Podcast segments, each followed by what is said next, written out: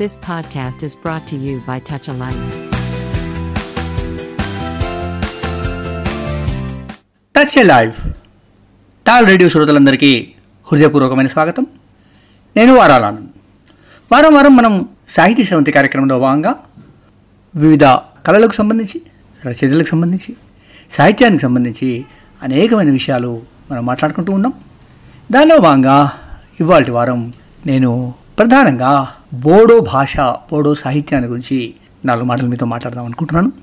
వైవిధ్యము, స్వచ్ఛత, సృజనాత్మకత, ఒక విలక్షణమైన జాతీయత, ఈ లక్షణాలన్నీ అందిపుచ్చుకున్న ప్రాంతం మన దేశంలో ఈశాన్య భారతం. ఈశాన్య భారతం భారతదేశంలో ఒక ప్రముఖమైనటువంటి స్థానాన్ని పొందింది. అది రాజధాని నుంచి ఎంతో దూరంగా ఉన్నప్పటికీ కూడా అక్కడ 7 రాష్ట్రాలు కలిస్తే ఈశాన్య భారతం ఏర్పడింది.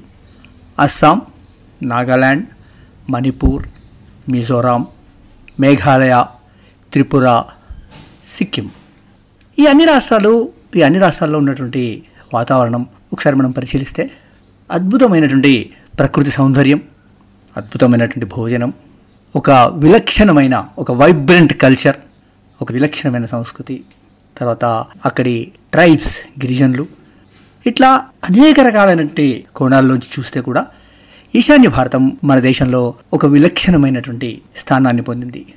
అక్కడి సృజనాత్మకతలో మనకు స్వచ్ఛత, సూటిదనం స్పష్టంగా కనిపిస్తాయి. ఎందుకంటే అక్కడ కల్చర్ వేరు, అక్కడి సంస్కృతి వేరు. అక్కడ ట్రైబల్స్, వివిధ జాతులకు సంబంధించినటువంటి గిరిజనుడు, వారి సంస్కృతి, వాళ్ళ ఆచారాలు, వాళ్ళు నివసించే ప్రాంతం అంతా కూడా పర్వతాలు, మేఘాలు, నీళ్లు, చెట్లు, పచ్చదనం, వీటన్నిటి నేపథ్యంలో వారి చరిత్ర అంతా కూడా గడుస్తూ వచ్చింది. అలాంటి ప్రాంతం నుంచి వచ్చినటువంటి అనేక కళారూపాలు, సంగీతం, నృత్యం, సినిమా, సాహిత్యం, సాహిత్యంలో ముఖ్యంగా కథ, నవల, కవిత్వం, ఒక విలక్షణమైనటువంటి, ఒక అద్భుతమైనటువంటి ఆర్తితో, ఆవేదనతో, సౌందర్యంతో మనల్ని అలరిస్తాయి. అలాంటి నేపథ్యంలో అస్సాంలో ఉన్నటువంటి బోడో భాష గురించి, బోడో సాహిత్యాన్ని గురించి ఇవాళ నేను మీతో 4 మాటలు పంచుకుందాం అనుకుంటున్నాను. ఇటీవలి కాలంలో నార్త్ ఈస్టర్న్ అంటే ఈశాన్య రాష్ట్రాల సాహిత్యాన్ని, అక్కడి జీవితాన్ని కొంచెం దగ్గరగా పరిశీలిస్తూ ఉంటే, పుస్తకాల ద్వారా, సినిమాల ద్వారా, సంగీతం ద్వారా పరిశీలిస్తుంటే బోడో సాహిత్యాన్ని గురించి, బోడో వాతావరణాన్ని గురించి నేను మీతో మాట్లాడాలనుకున్నాను. బోడో భాష అత్యంత ప్రాచీనమైన భాష అయినప్పటికీ ఈశాన్య భారతంలో ఉన్న అనేక గిరిజన భాషల్లాగే బోడో భాష కూడా ఇటీవలి కాలం వరకు కేవలం మౌఖిక భాషగానే మనగలిగింది. దానికి లిఖితమైనటువంటి ఒక రూపం, ఒక ఆల్ఫాబెట్స్ రూపం అనేది ఇటీవలి కాలం వరకు ఏర్పడలేదు. 20వ శతాబ్దంలోని 2వ దశాబ్దంలో బోడో లిఖిత సాహిత్యంగా రూపుదిద్దుకుంది. బోడో భాష సీనో టిబెటన్ భాషా కుటుంబంలో బోడో గారో భాష సమూహానికి చెందింది. ధింసా, డ్యూరీ, తివా లాంటి అస్సాం ప్రాంతపు భాషలతోనూ, మేఘాలయకు చెందిన గారో భాషతోనూ, త్రిపురకు సంబంధించిన కోక్బోరోక్ భాషతోనూ బోడోకు సన్నిహిత సంబంధాలున్నాయి. అస్సాంలో పశ్చిమాన దుబ్రీ నుంచి తూర్పున సాదియా వరకు, అలీపూర్ దౌర్, కూచ్ బిహార్, జల్పైగురి సహా అస్సోం సరిహద్దులను ఆనుకున్న బెంగాల్ జిల్లాలో ఉన్న ప్రజలు ఎక్కువగా బోడో భాషను మాట్లాడతారు. మణిపురి భాషలో వచ్చిన చైతన్యం ప్రధానంగా అక్కడికి వచ్చిన బెంగాల్ వైష్ణవిజంతో మొదలైంది. అప్పటిదాకా పల్లెలు కూడా కాదు, పర్వతాల్లో మేక్‌షిఫ్ట్ అకాడమీలో ఉన్నటువంటి ఈ మణిపురిలోని ఈ ట్రైబల్స్ అంతా కూడా ఎప్పుడైతే బెంగాల్ నుంచి ఒక వైష్ణవ ధోరణి, ఒక వైష్ణవ మత ధోరణి, ఒక వైష్ణవిజం మణిపూర్కు రావడం మొదలైందో అప్పుడు మణిపూర్ భాషలో ఒక విలక్షణమైనటువంటి చైతన్యం ప్రారంభమైందని చెప్పుకోవాలి. దాని ప్రభావం బోడో భాష పైన కూడా ఉంది. 20వ శతాబ్దం మొదటి దశకంలో కాళీచరణ బ్రహ్మ మొదలుపెట్టిన బ్రహ్మ ఉద్యమం, దాని ప్రభావంతో బోడో ప్రజల భాష గొప్ప చైతన్యానికి లోనైంది. అదొక పెద్ద మలుపు బోడో భాషకు సంబంధించి, బోడో సాహిత్యానికి సంబంధించి. కాళీచరణ బ్రహ్మ ప్రారంభం చేసినటువంటి ఆ బ్రహ్మోద్యమం అనేది ఒక పెద్ద టర్నింగ్ పాయింట్ అని చెప్పుకోవాలి. తర్వాత 2వ దశాబ్దంలో ఆ ప్రాంతానికి క్రిస్టియన్ మిషనరీలు వచ్చారు. అంతకుముందు నేను చెప్పినట్టుగా వైష్ణవిజం ప్రభావం కనిపిస్తుండగానే అప్పుడప్పుడే క్రిస్టియన్ మిషనరీలు మణిపూర్కు రావడం ప్రారంభించేశారు. అప్పుడు మణిపూర్కు చేరుకున్నటువంటి క్రిస్టియన్ మిషనరీలు కొన్ని పుస్తకాలను పరిశీలించారు. ఆ పుస్తకాల్లో కథలు, మత సంబంధితమైన గ్రంథాలు, పాటలు, వ్యాకరణం తదితర అంశాలని ప్రధానంగా తీసుకుని వాళ్ళు అనేక పుస్తకాలు ప్రచురించారు. అత్యధిక పుస్తకాలు ఇంగ్లీష్లో ప్రచురించినప్పటికీ ఆయా పుస్తకాల్లో చెప్పినటువంటి ఎగ్జాంపుల్స్, ఉదాహరణలు ఏవైనాయో అవన్నీ కూడా బోడో భాషలోని బోడో జీవితాల్లోంచి తీసుకొని వాళ్ళు రాశారు. దాంతో బోడో ప్రాంతంలో, మణిపూర్లో బోడో భాషా ప్రాంతాల్లో ఒక చైతన్యం, ఒక రచనకు సంబంధించి, ఒక సాహిత్యానికి సంబంధించి, ఒక చదువుకు సంబంధించి, ఒక రాతకు సంబంధించి ఒక కొత్త చైతన్యం మొలకెత్తడం ప్రారంభం చేసింది. సిడ్నీ ఎస్లే రాసినటువంటి గ్రామర్ పుస్తకం బోడో జాతిపైన రాసిన పుస్తకాల్లో ప్రధానమైంది. అట్లాగే 1885 వెలువడ్డ ఆండర్సన్ సేకరించి ప్రచురించిన బోడో ప్రజల జానపద పాటలు, కథలు ప్రపంచానికి బోడో భాషను, దాని ఔన్నత్యాన్ని పరిచయం చేశారు. అట్లా ఆండర్సన్ బోడో ప్రాంతంలో పర్యటించి సేకరించినటువంటి ఆ పాటలు, ఆ జానపద ఫోక్లోర్కు సంబంధించినటువంటి ఆ విషయాలన్నీ కూడా ప్రపంచానికి బోడో ఒక భాష ఉంది, ఒక సాంద్రమైన, ఒక ఆర్ద్రత కలిగిన, ఒక ఉత్సాహం కలిగిన, ఒక ఉద్వేగం కలిగినటువంటి ఆ భాష మనుగడలో ఉందన్న విషయాన్ని ఆయన రచనల ద్వారా, సేకరించి ప్రచురించిన పుస్తకాల ద్వారా బయటకు వచ్చింది. వాటి ప్రభావంతో స్థానికంగా ఉన్నటువంటి బోడో ప్రజల్లో కూడా, బోడో ప్రజల్లోని ఆలోచన వాళ్ళు కూడా తమ భాష, సంస్కృతి యొక్క గొప్పతనాన్ని గమనించడం ప్రారంభించారు. ముఖ్యంగా గురుదేవ్ కాళీచరణ్ బ్రహ్మ చేపట్టిన మత సామాజిక చైతన్య ఉద్యమాలు బోడోలపైన తీవ్రమైన ప్రభావాన్ని చూపించాయి. బోడో భాషలో 1920 మొట్టమొదటి బోడో పత్రిక బిబర్ వెలువడింది. బోడో చట్టాల గురించి మొట్టమొదట 1945 ఒక పుస్తకం వెలువడింది. 1923, 26 మోడారం బ్రహ్మ, రూప్నాథ్ బ్రహ్మలు రాసిన మొట్టమొదటి 2 కవితా సంకలనాలు వెలువడ్డాయి. అవి బోడోని సిప్సార్, అరోజ్, కొంతాయ్ మతాయ్. పత్రికల విషయానికి వస్తే బిబర్ తర్వాత జంతోకా, హోతర్కి, హలాలోంగర్ లాంటి పత్రికలు కూడా మనుగడలోకి వచ్చాయి. సాహిత్యంలో వ్యాసాలు, కవిత్వం, నాటకాలు రాయడం మొదలుపెట్టారు. అనేక బోడో నాటకాలు జనంలో విశేషమైన ప్రాచుర్యాన్ని పొందాయి. బోడో ఆధునిక సాహిత్యం విషయానికి వస్తే దాని ఎదుగుదలకు 1952 ఏర్పడ్డ బోడో సాహిత్య సభ ప్రధానమైన పాత్రను పోషించని చెప్పుకోవాలి. బోడో భాషను చారిత్రకంగా పలు లిపుల్లో రాశారు. నేను ఇందాకే చెప్పినట్టుగా చాలా కాలం వరకు బోడో భాషకి లిఖితమైనటువంటి రూపం లేదు. అది కేవలం మౌఖికమైన ఒక ఓరల్ ట్రెడిషన్, ఒక మౌఖికమైనటువంటి సాంప్రదాయంగా మనగలుగుతూ వచ్చింది. చరిత్ర చూస్తే బోడో భాషను అనేక లిపుల్లో రాస్తూ వచ్చారు. బోడో రాజుల పరిపాలన కాలంలో బోడో భాషను డియోథాయ్ లిపిలో రాసేవారని పరిశోధకులు చెప్తున్నారు. అది క్రమేపీ అంతరించిపోయింది. అస్సాంలో మిషనరీలు క్రైస్తవ మత ప్రచారం సాగిస్తున్న రోజుల్లో బోడోని రోమన్ లిపిలో బోడో భాషను రాసేవారు. బ్రిటిష్ పాలన తుది దశకాల్లో, భారత స్వాతంత్రం వచ్చిన తొలి దశాబ్దిలోనూ బెంగాలీ లిపిలో బోడో భాష రాసే పద్ధతి ఉండేది. 1923 నుంచి అస్సామీ లిపిని బోడో భాషకు ఉపయోగించడం ప్రారంభమైంది. చివరికి 1975 దేవనాగరి లిపిని బోడో భాషకు ఉపయోగించాలన్న నిర్ణయం జరిగి 1976 నుంచి దేవనాగరి లిపిని అధికారిక ప్రామాణిక లిపిగా బోడో కోసం ఉపయోగిస్తూ ఉన్నారు. బోడో భాషలో 3 ప్రధానమైన మాండలికాలు ఉన్నాయి. పశ్చిమ బోరో మాండలికం, తూర్పు బోరో మాండలికం, దక్షిణ బోరో మాండలికం. కొక్రేయార్, చిరంగ్, బక్సా, బొంగైగావ్ జిల్లాలో పశ్చిమ బోరో మాండలికం మాట్లాడతారు.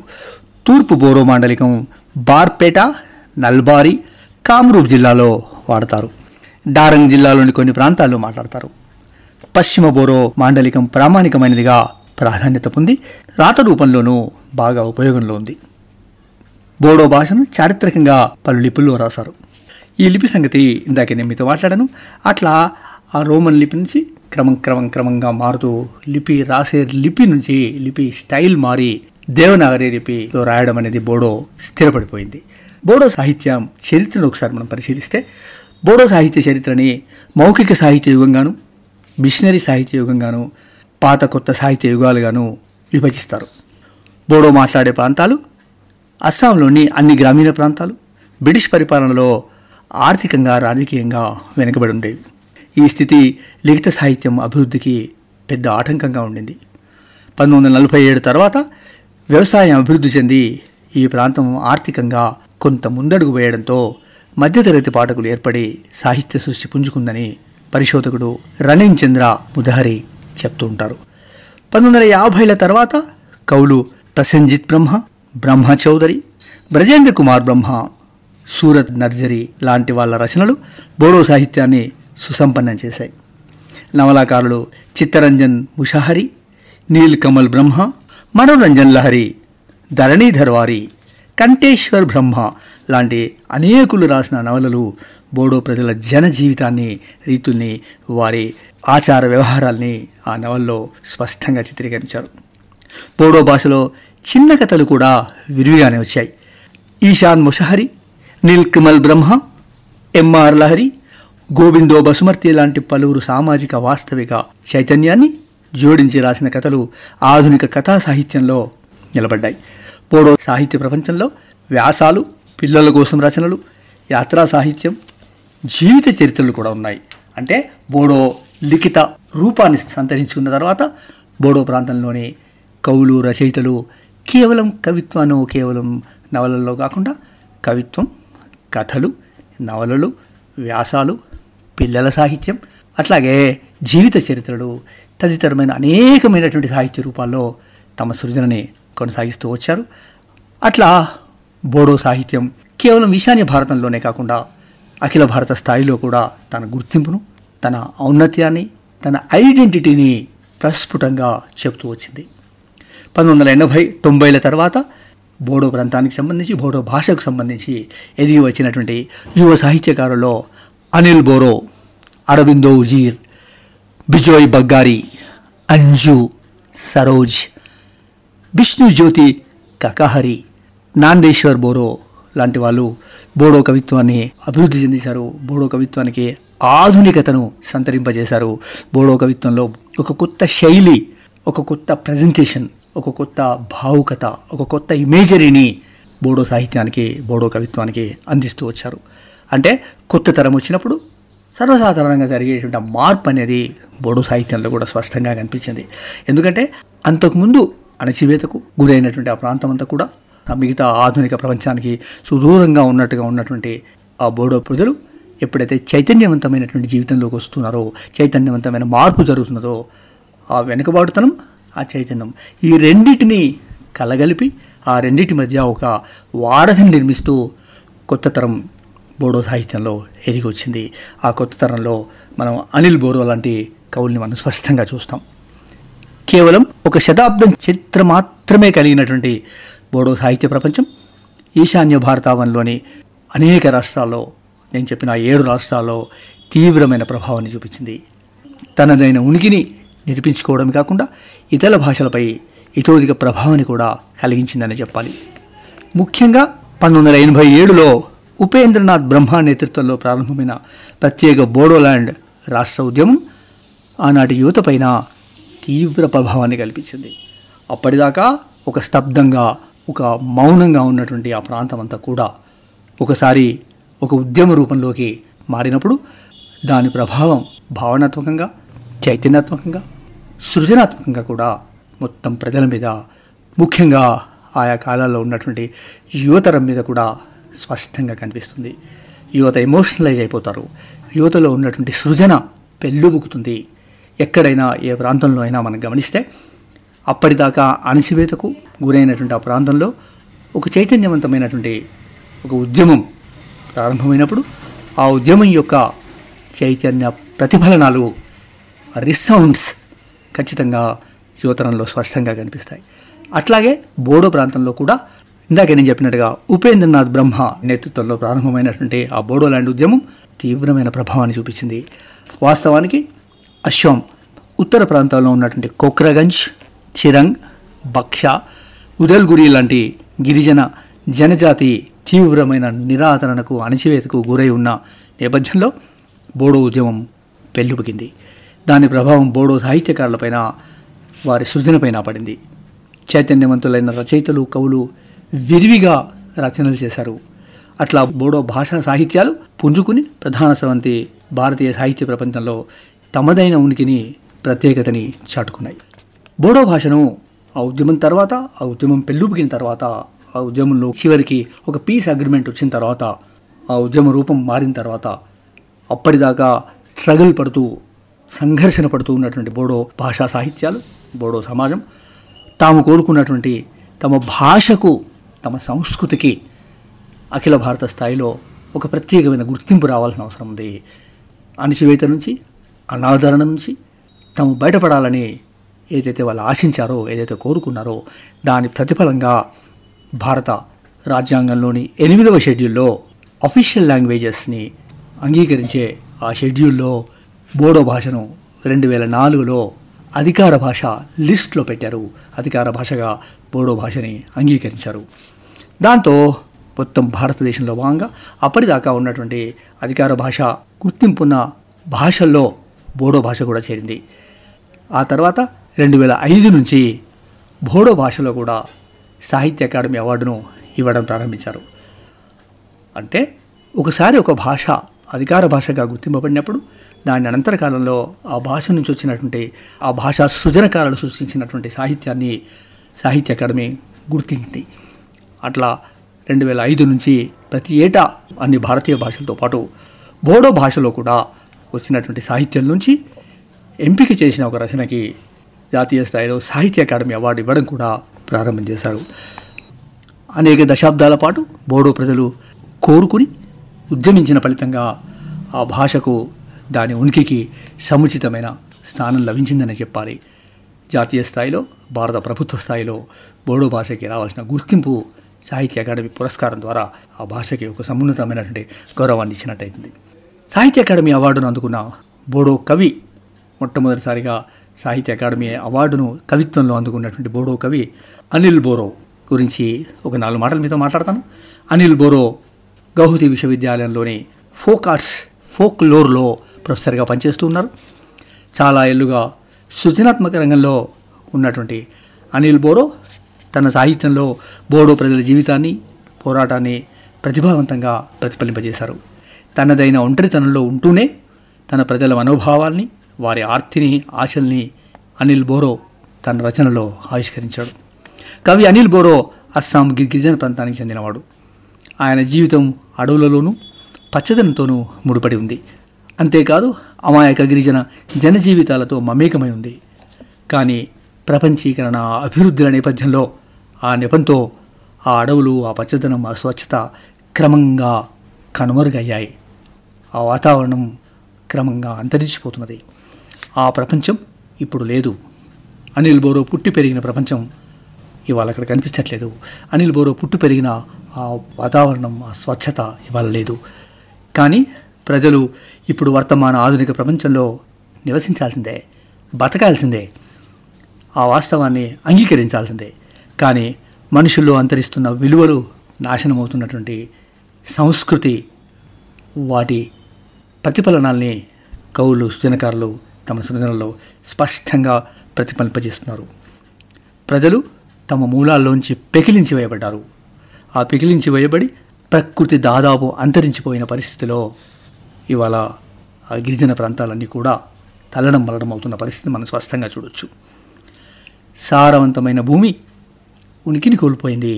ఇప్పుడు అక్కడ పెద్ద భవంతులు నిర్మాణం అయ్యాయి. వాళ్ళ రాజధాని ఏర్పరచుకున్నారు. అనిల్ బోరో ఒక చోట అంటారు, వాళ్ళు వెంట తెచ్చుకున్న నిప్పు అడవిని కాల్చేసింది. ఇక్కడ అక్కడ అంతటా, ఇక్కడ అక్కడ అంతటా అన్నాడు అనిల్ బోరో ఒక కవితలో. అట్లా అనిల్ బోరో రాసినటువంటి కవితల నుంచి నేను కొన్ని కవితలు, ఆయన రాసిన, ఆయన జీవితానికి సంబంధించి కొన్ని విషయాలు మీతో ఇప్పుడు పంచుకుంటాను. సాహిత్య అకాడమీ అవార్డును 2013లో అందుకున్నటువంటి అనిల్ బోరో డెల్ఫిని ఒంతాయ్ మద్వాయ్ ఆర్ గుబున్ కొంతాయ్, ఇది ఈ కవితా సంకలనానికి అనిల్ బోరోకి సాహిత్య అకాడమీ పురస్కారం వచ్చింది. ఆయన చాలా కాలంగా సృజన రంగంలో ఉన్నారు.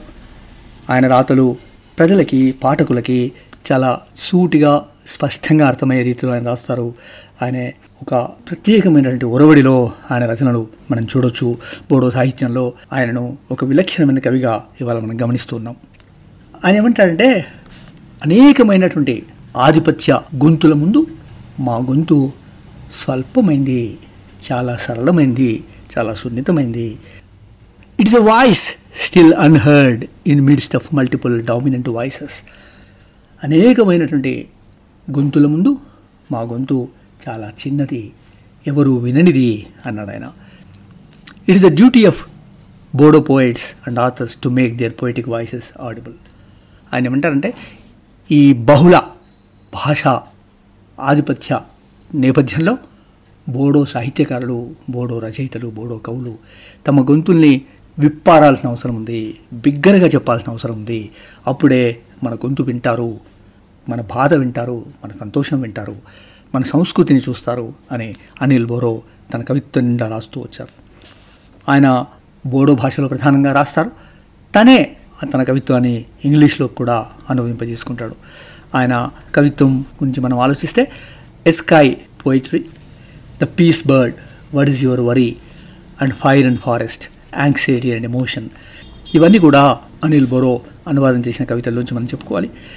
ఇట్లా ఒక కవి ఒక అప్రెషన్ నుంచి, అణచివేత నుంచి, ఒక నిరాదరణ నుంచి, ఆ వాతావరణం నుంచి వచ్చినటువంటి అనిల్ బోరో లాంటి కవి తన ఒంటరితనం నుంచి బయటపడుతూ తన సమాజాన్ని, తాను బతికిన సమాజాన్ని, తాను పుట్టి పెరిగిన వాతావరణాన్ని, తను ఏ ప్రాంతం నుంచి అయితే పుట్టి పెరిగాడో ఇవాళ ప్రాంతం ఆ ప్రాంతంలా లేదు, ఆ జీవితాలు ఆ జీవితాల్లో లేవు. వాటన్నిటినీ సృజనాత్మకమైన తన కవితా రీతిలో అనిల్ బోరో స్పష్టంగా చెప్తూ ఉంటాడు. ఇట్లా ఆయన రాసినటువంటి కవితల నుంచి నేను మీకు ఒకటి రెండు కవితలు మీకు నేను అనువాదం చేసి మీకు వినిపిస్తాను. దానిలో భాగంగా ఇవాళ నేను మీకు వినిపించే కవితల్లో ఒక కవిత శీర్షిక ఒక ఆకాశం.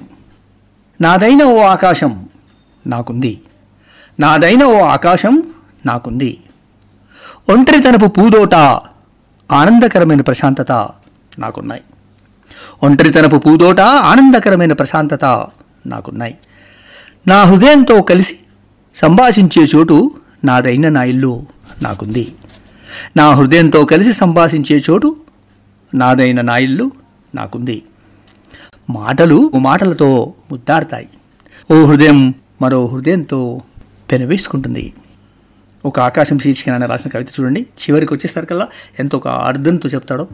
నాదైన ఓ ఆకాశం నాకుంది, ఒంటరితనపు పూదోట, ఆనందకరమైన ప్రశాంతత నాకున్నాయి, నా హృదయంతో కలిసి సంభాషించే చోటు నాదైన నా ఇల్లు నాకుంది, మాటలు మాటలతో ముద్దాడతాయి, ఓ హృదయం మరో హృదయంతో పెనవేసుకుంటుంది. ఇది ఆయన రాసినటువంటి ఒక ఆకాశం శీర్షికను రాసిన చిన్న కవిత. అనిల్ బోరో రాసిన కవితని ఆయన బోడో భాషలో రాసి తనే ఇంగ్లీష్లో చేశారు. ఆ ఇంగ్లీష్లోంచి నేను చేసిన అనువాదం అది. ఇక అనిల్ బోరో రాసిన ఇంకో కవితకి నేను చేసిన అనువాదం మీకు వినిపిస్తాను. శీర్షిక పేరు నన్నడక్కు. ఆందోళన ఎందుకని నన్నడక్కు, నా దుఃఖానికి కారణం ఏమిటని నన్నడక్కు, నేను నా దుఃఖంలో మునిగిపోయి ఉన్నాను, సుడిగుండం లాంటి దుఃఖం, ప్రవాహం లాంటి విచారం, నీ దుఃఖం నాది కాదు, దుఃఖం రంగేమిటని, ఇంద్రధనుసు రంగేమిటని నన్నడక్కు. ఆయన కవిత ఇట్లా సాగుతుంది. నన్నడక్కు, ఆందోళన ఎందుకని నన్నడక్కు, నా దుఃఖానికి కారణమేమిటని నన్నడక్కు, నేను నా దుఃఖంలో మునిగిపోయి ఉన్నాను, సుడిగుండం లాంటి దుఃఖం, ప్రవాహం లాంటి విచారం, సుడిగుండం లాంటి దుఃఖం, ప్రవాహం లాంటి విచారం, నీ దుఃఖం నాది కాదు, దుఃఖం రంగేమిటని, ఇంద్రధనుస్సు రంగేమిటని నన్నడక్కు, దుఃఖం రంగేమిటని, ఇంద్రధనుస్సు రంగేమిటని నన్నడక్కు అంటాడు అనిల్ బోరో. ఇట్లా సున్నితమైన అంశాలని తాను నివసించి తాను ఎదిగి వచ్చిన ప్రాంతం నుంచి, నేపథ్యం నుంచి రాసిన అనిల్ బోరో కవిత్వం చాలా సున్నితంగా, సరళంగా, ఆ పర్వత ప్రాంతాలకు సంబంధించి, అక్కడి ఆ జనజీవితానికి సంబంధించి స్పష్టమైనటువంటి భావాలతో అనిల్ బోరో తన కవిత్వాన్ని రాశారు. ఆయన కవిత్వాన్ని తానే ఇంగ్లీష్లోకి అనువాదం చేసుకొని వెలువరించారు. అట్లాగే బోడో భాషా సాహిత్య చరిత్రను కూడా ఆయన రాశారు. అట్లా బోడో భాష సాహిత్య చరిత్రలో అనిల్ బోరోది ఒక విలక్షణమైన గొంతుగా ఇవాళ మనం చెప్పుకోవాలి. తను ఒక యూనివర్సిటీలో అధ్యాపకుడిగా పనిచేస్తున్నారు. అయినప్పటికీ కూడా సాహిత్యం తన ప్రధానమైన అంశంగా, తన ప్రధానమైన వ్యక్తీకరణ మాధ్యమంగా ఎంపిక చేసుకున్న అనిల్ బోరో సాహిత్యం నేను కేవలం ఇప్పుడు మీకు ఒక శాంపుల్గా మాత్రమే చూపించాను. నిజంగా గొప్ప ఆర్ద్రత, ఆ ప్రకృతికి సంబంధించినటువంటి ఒక విశాలమైనటువంటి ఆ వాతావరణాన్ని తన కవిత్వంలో, తన రచనలో అనిల్ బోరో చూపించారు. సాహిత్య అకాడమీ పురస్కారాన్ని కూడా అందుకున్నటువంటి అనిల్ బోరో సాహిత్యం ఇంకా విరివిగా తెలుగులోకి రావాల్సింది. ఆయన సాహిత్యాన్ని తెలుగులోకి తెచ్చే ప్రయత్నం చేద్దాం. అట్లా బోడో భాష నుంచి వచ్చిన సాహిత్య ప్రపంచాన్ని, బోడో భాష విస్తృతిని మనం కోరుకుందాం. ఎందుకంటే ఒక ప్రాంతంలో ఒక జానపద కూడా కాదు, ఒక ఇంతకు మించినటువంటి ఒక వెనుకబడ్డ ప్రాంతం నుంచి, ఒక అటవీ ప్రాంతం నుంచి, పర్వత ప్రాంతాల నుంచి, ఒక ఈశాన్య భారతంలోంచి ఎదిగి వచ్చిన ఈ భాషలో వచ్చిన సాహిత్యాన్ని అందరం కళ్ళగద్దుకొని చూడాల్సిన అవసరం ఉంది. అట్లా బోడో భాషకు సంబంధించినటువంటి వివరాలని మీతో పంచుకునే అవకాశం కలిగినందుకు ధన్యవాదాలు. నేను వివిధ భాషల సాహిత్యాన్ని గురించి, వివిధ భాషల కవిత్వాన్ని తెలుగులోకి తీసుకొచ్చే ప్రయత్నం చేస్తున్నాను. భాగంగా ఇరుగు పొరుగు శీర్షికలో చదువుతూ అనిల్ బోరో సాహిత్యాన్ని కూడా చదివే అవకాశం కలిగింది. విస్తృతంగా రాస్తున్నటువంటి అనిల్ బోరో ఒక ప్రొఫెసర్గా యూనివర్సిటీలో పనిచేస్తూనే సాహిత్య ప్రపంచంలో తనదైనటువంటి ఒక విలక్షణమైనటువంటి గొంతుతో ఇవాళ మనకు అనిపిస్తున్నారు. అనిల్ బోరో సాహిత్యం, అట్లాగే బోడో సాహిత్యాన్ని గురించి ఈ నాలుగు మాటలు మీతో మాట్లాడే అవకాశం కలిగినందుకు thank you very much. Thank you TAL radio విన్న శ్రోతలందరికీ thank you very much. Thank you. Touch a life. Thank you very much. You have just listened to TAL radio podcast. For more podcast visit www.touchalife.org.